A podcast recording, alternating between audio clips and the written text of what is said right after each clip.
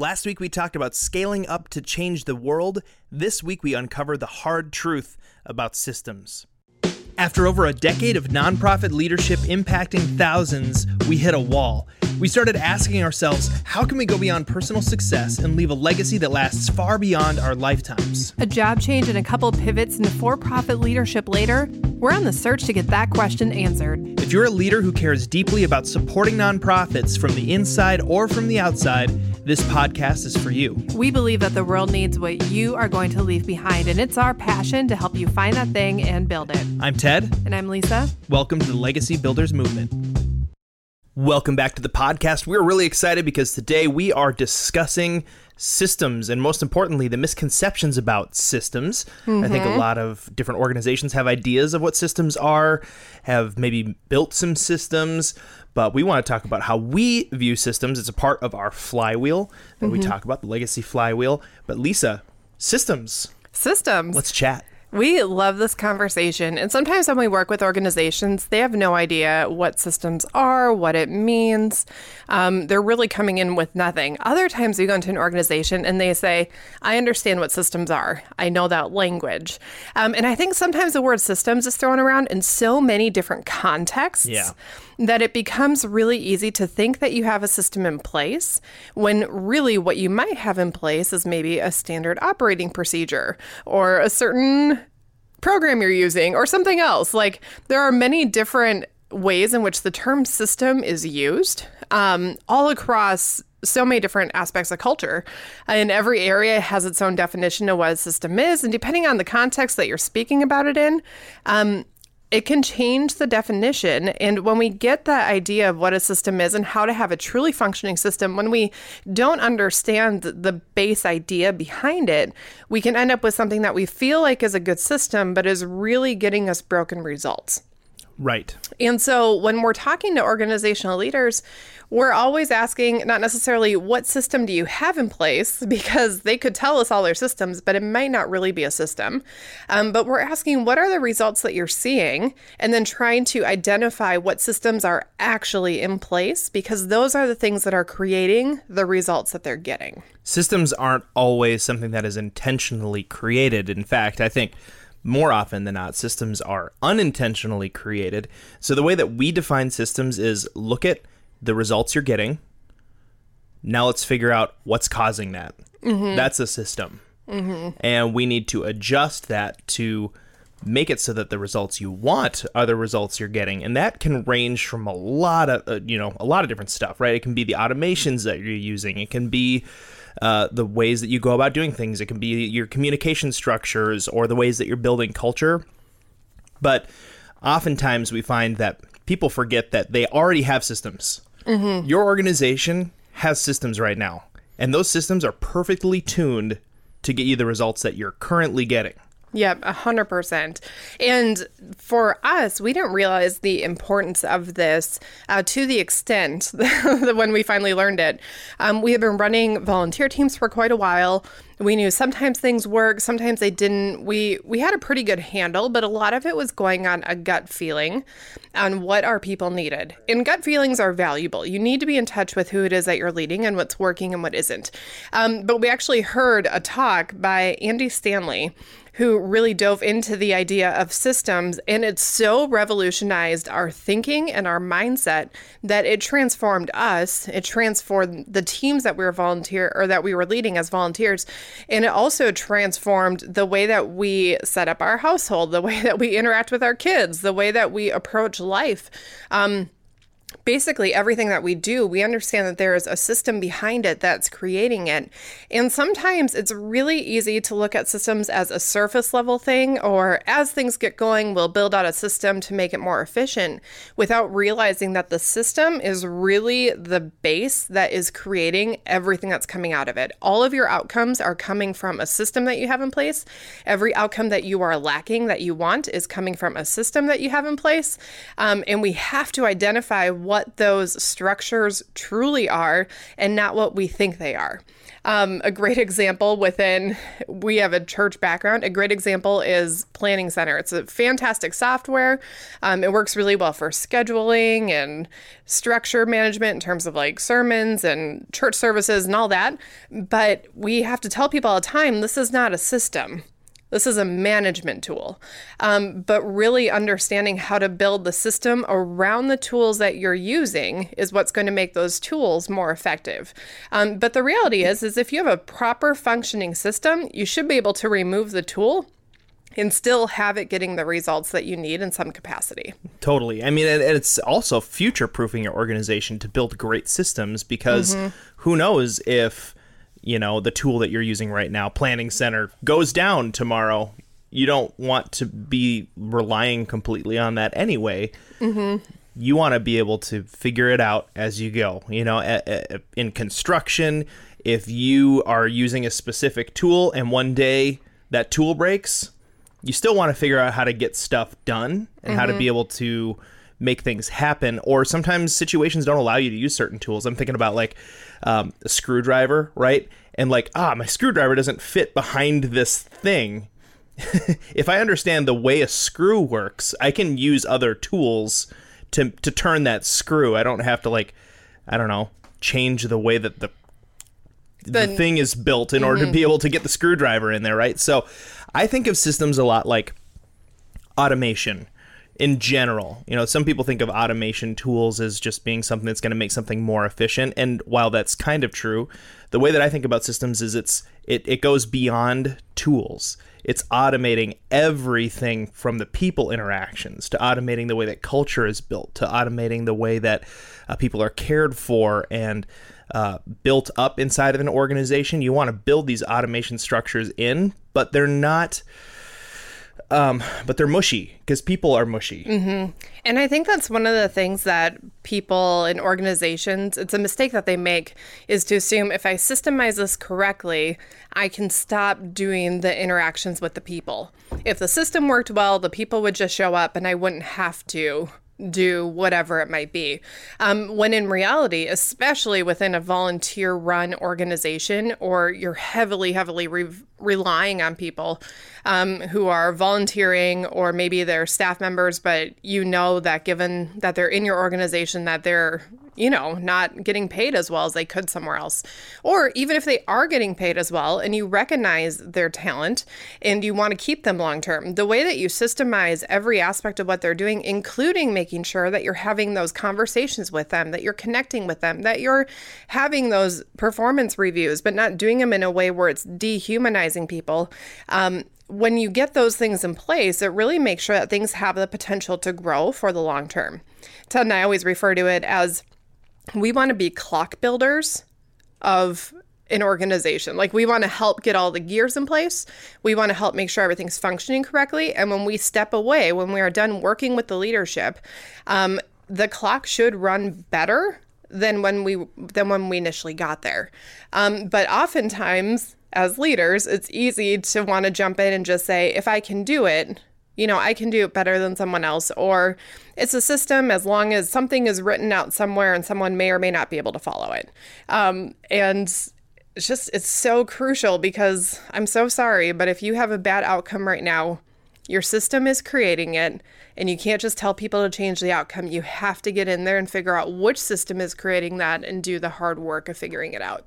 Yeah, and that that really is the secret to building great systems is learning how to analyze current systems. Mm-hmm.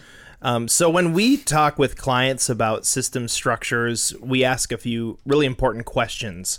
One is, first of all, what is the result that you're wanting to see happen, and what is happening instead?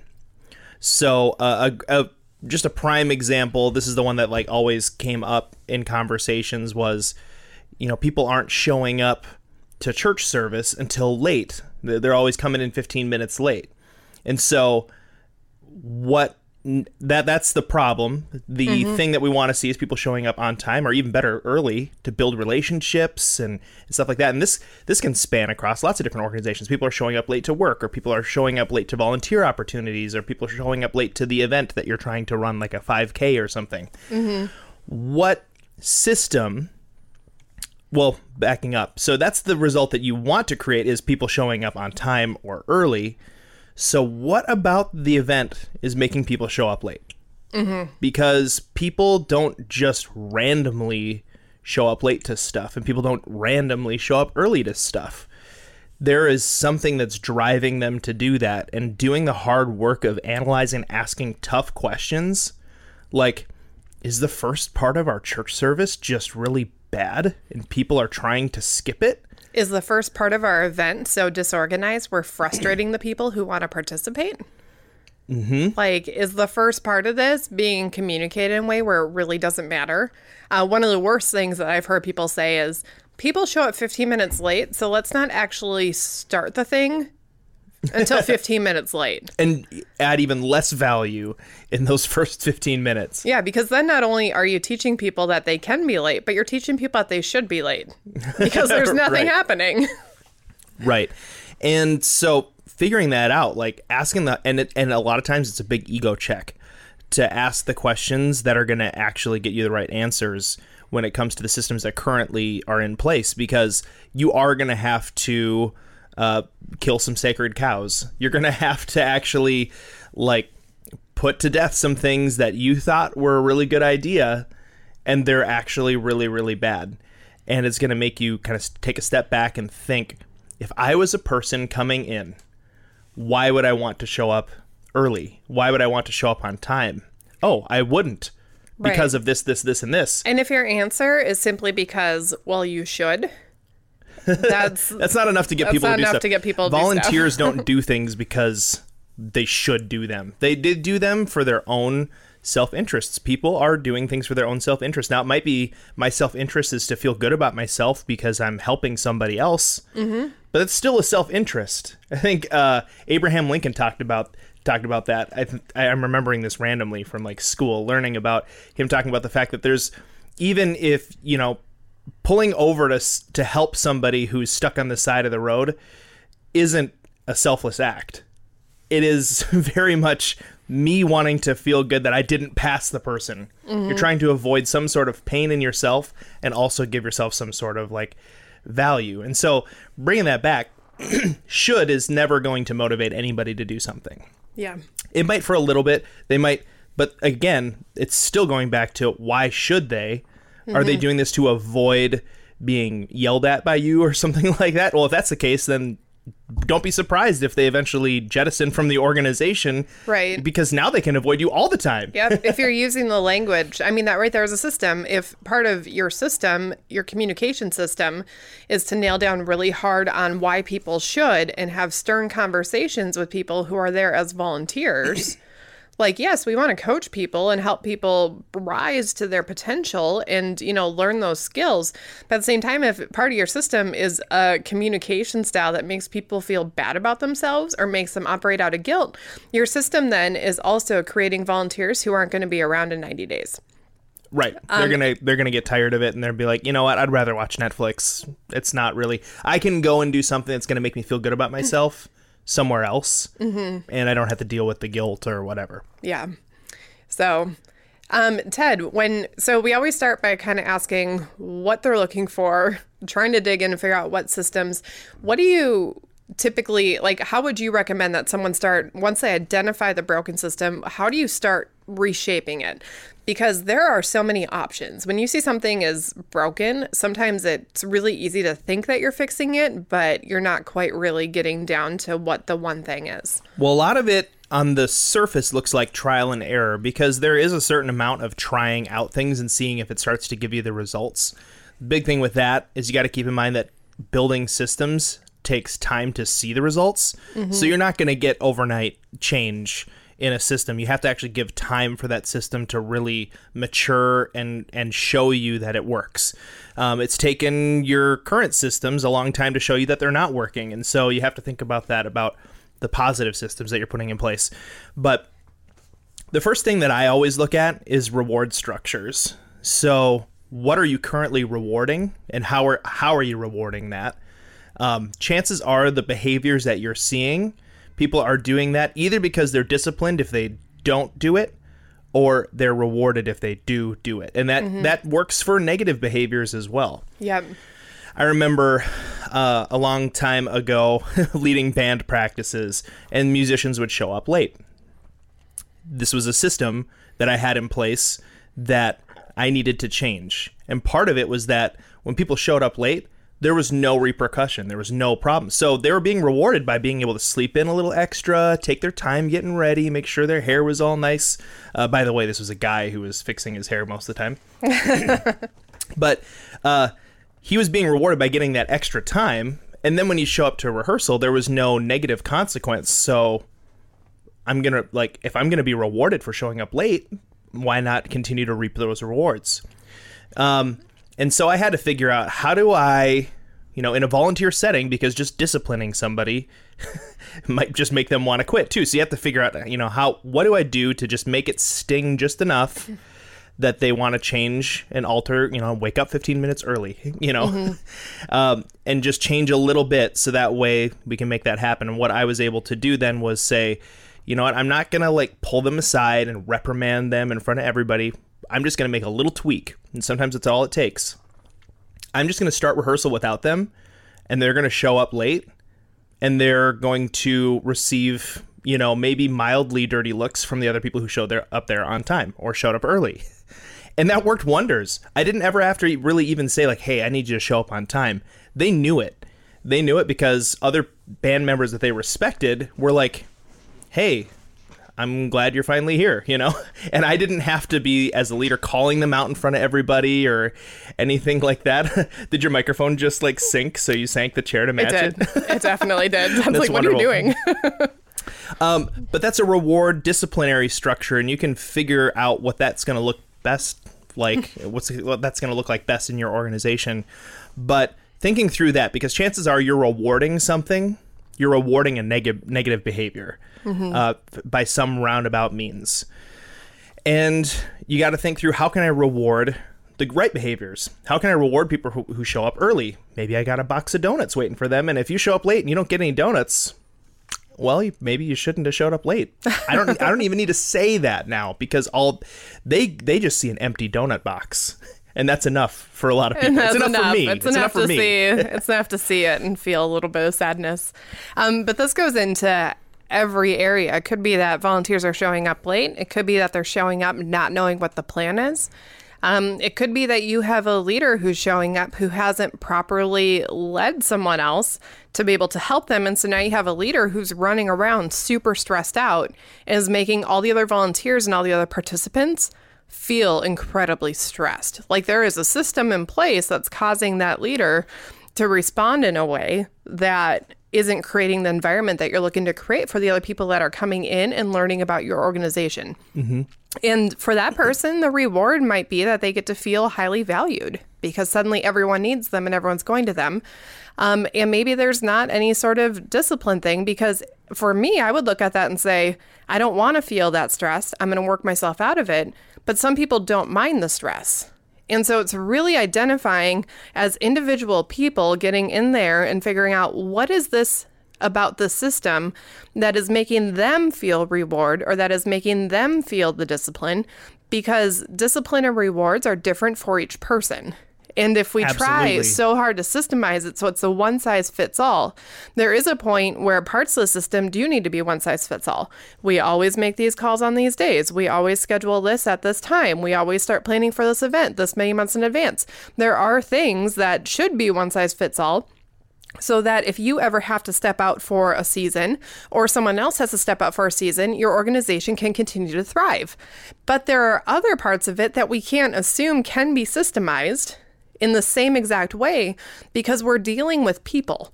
And when we take out the people aspect, eventually people feel like they're not cared for and that they're not personally needed and that anyone could fill that void and that they aren't uniquely needed for who they are.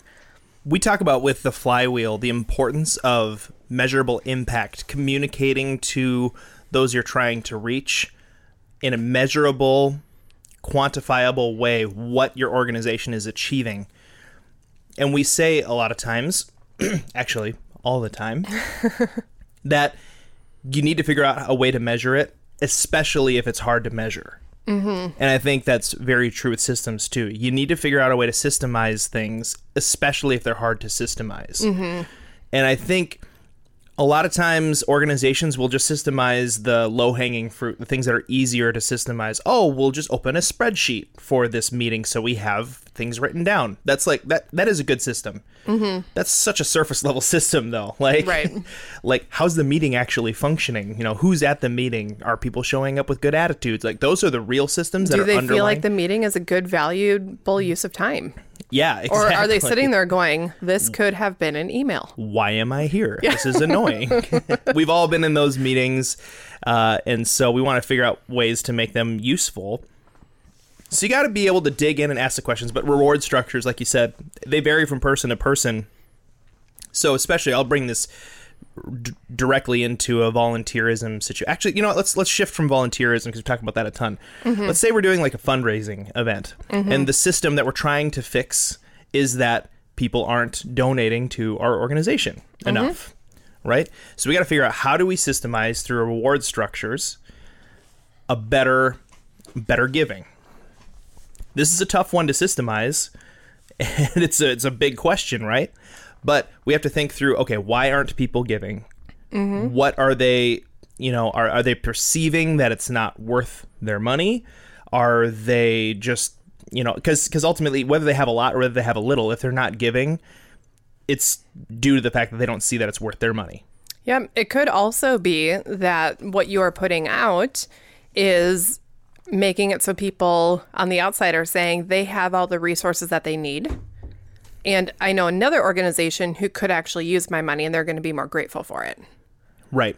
Or they or you put out there that you you need a lot and you don't have anything. Mm-hmm. And now the thought that's going through people's heads is like, well, I don't want to give to the losing team. Mm-hmm. Or if I give to them and the goal isn't met, where's my money going to go? So you have to figure out with especially when it comes to fundraising, like Lisa was saying, our reward structures need to we need to think through who are the individuals that we're actually trying to reach with our systems. What are they going to value?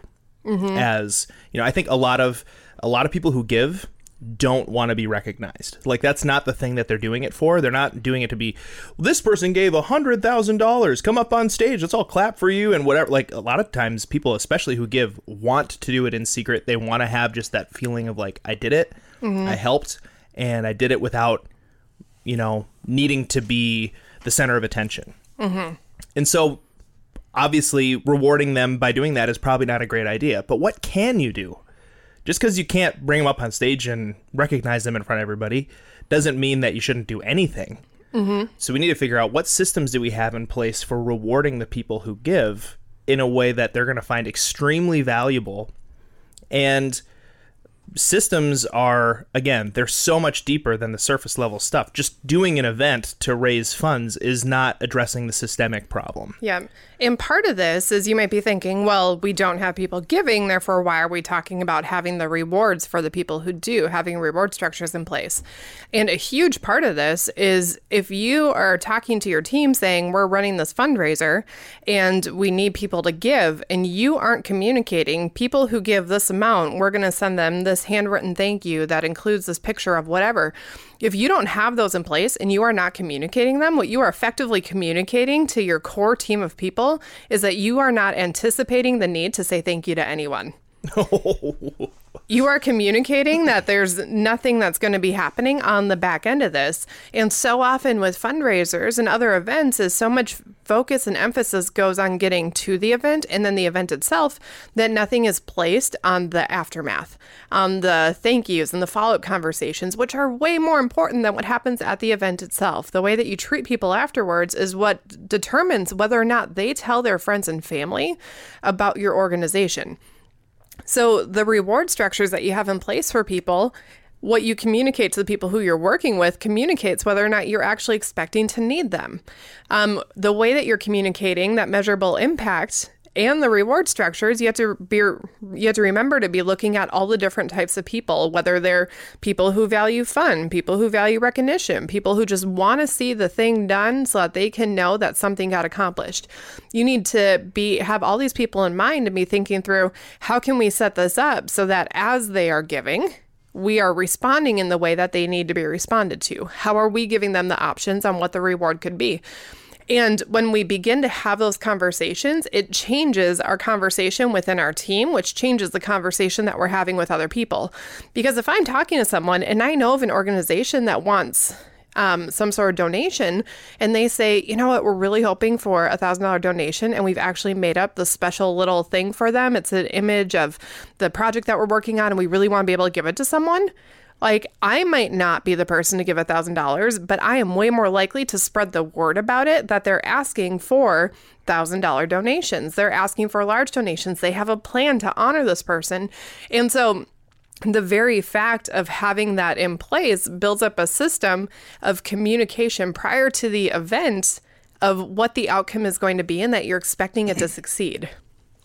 I uh, I remember a specific example of addressing a system in the church where we worked and it, the system was that people weren't bringing as many visitors as we were hoping that they would bring. Mm-hmm. And so we dove in and said, what does our first timer experience look like? Because we can tell our people to bring people all day long, but just telling them to do it is only going to create this, like, I should do it.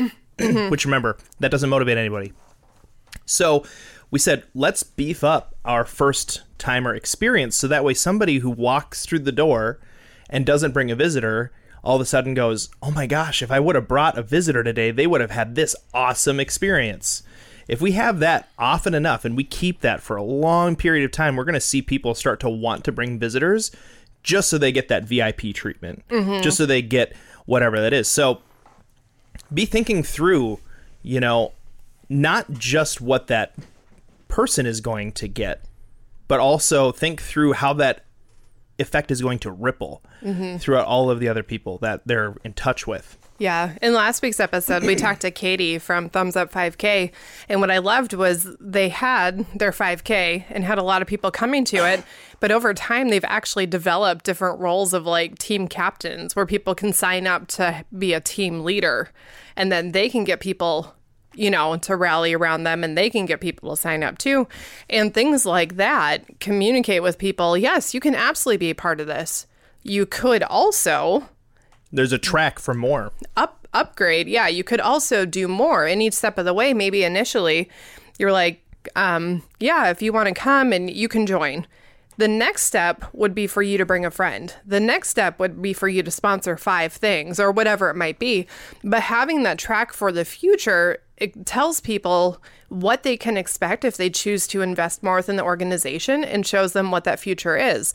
And just by having a plan, is going to give you leverage to be able to actually create those long-term relationships in which people get more vested in in your organization. Um, and it's so funny that sometimes having the conversation, even though we don't have anyone in that role yet, just having a spot for them makes people who want that spot start to come out of the woodwork and start to think, oh man, what if I could become that person? What if I could grow up my ability to bring more people in this organization and help? What if I could grow up my ability to bring more resources in, into this organization? And we want to let people know that, yes, you're a volunteer. We have more space for you. And we have a system in place so it's not scary. We're right. going to help you do this. We're going to help you succeed. We have a path. You aren't the first person to do it, and you're not having to do it alone. Um, and sometimes we forget about that because we think we don't need a system until a system is needed. Um, but chances are you don't need the system because you haven't built it yet.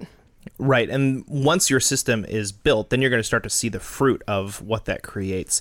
Um, the other thing that we look at is what's the leadership doing? Mm-hmm. Because if the leadership is not modeling what the system is supposed to be doing, that's not going to work either. And I mm-hmm. think a lot of organizations get this mostly right. Where it breaks down is that they don't have a good, clear understanding of what their system actually is that they're trying to do. And so they're not necessarily modeling, they're modeling something close to what they're looking for, but it's not mm-hmm. quite right.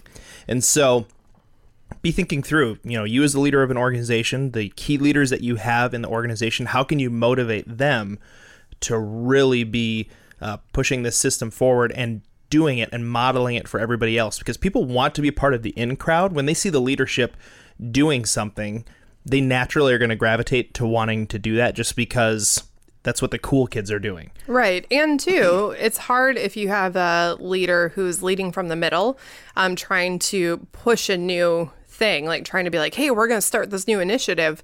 And the leader of the organization doesn't seem to be on it. Um, it makes people uncomfortable. And mm-hmm. so, whenever we're working with leaders, um, I mean, we pretty much only work with leaders, but, but when we work with leaders, we're always looking are they fully on board? Because we could work with someone within the organization, but if we don't have that leadership buy in, um, there's going to cause some conflict and some tension within the organization. So we don't want to do that.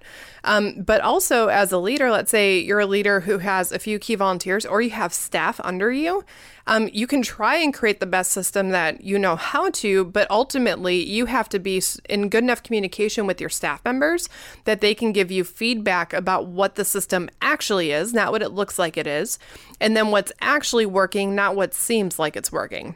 Yep. Because the more removed you get from the system, the easier it is to assume, oh, I see the outcome that I like. It must be this one thing that's creating that outcome. And sometimes as leaders, we get it wrong. And so having that input to be able to talk to the staff member, to be able to talk to your key leaders, making sure that they're in communication with the volunteers so that you really have a read on what it is before you go in and start making changes. Um, mm-hmm. We've seen organizations from the outside where a leader will start making changes and it dismantles the parts of the system that were working in their efforts to fix the part that was it's broken. so sad. It's so sad. We've seen it from the outside where we just watch and we're like, we can see it crumbling and you don't see it yet but you'll see it in six to nine months. And that's really, really hard to watch. Right. Like I think of the leadership chair as being, you know, a mile in the sky. You can see so far, but you also can't see the detail mm-hmm. down in the bottom.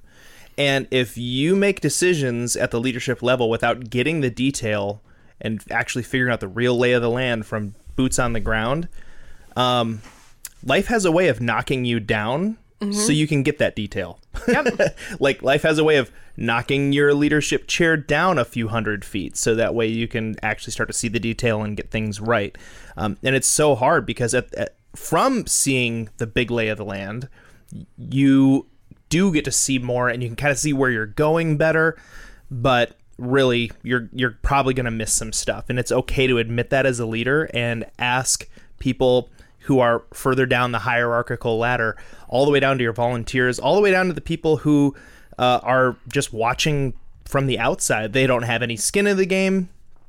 You know, you just like ask somebody, like if you're in a, a church in a random town, and you just say like, "Hey, can I ask you some questions about this church? What do you think?" They don't go to the church, nothing. They have no skin in the game.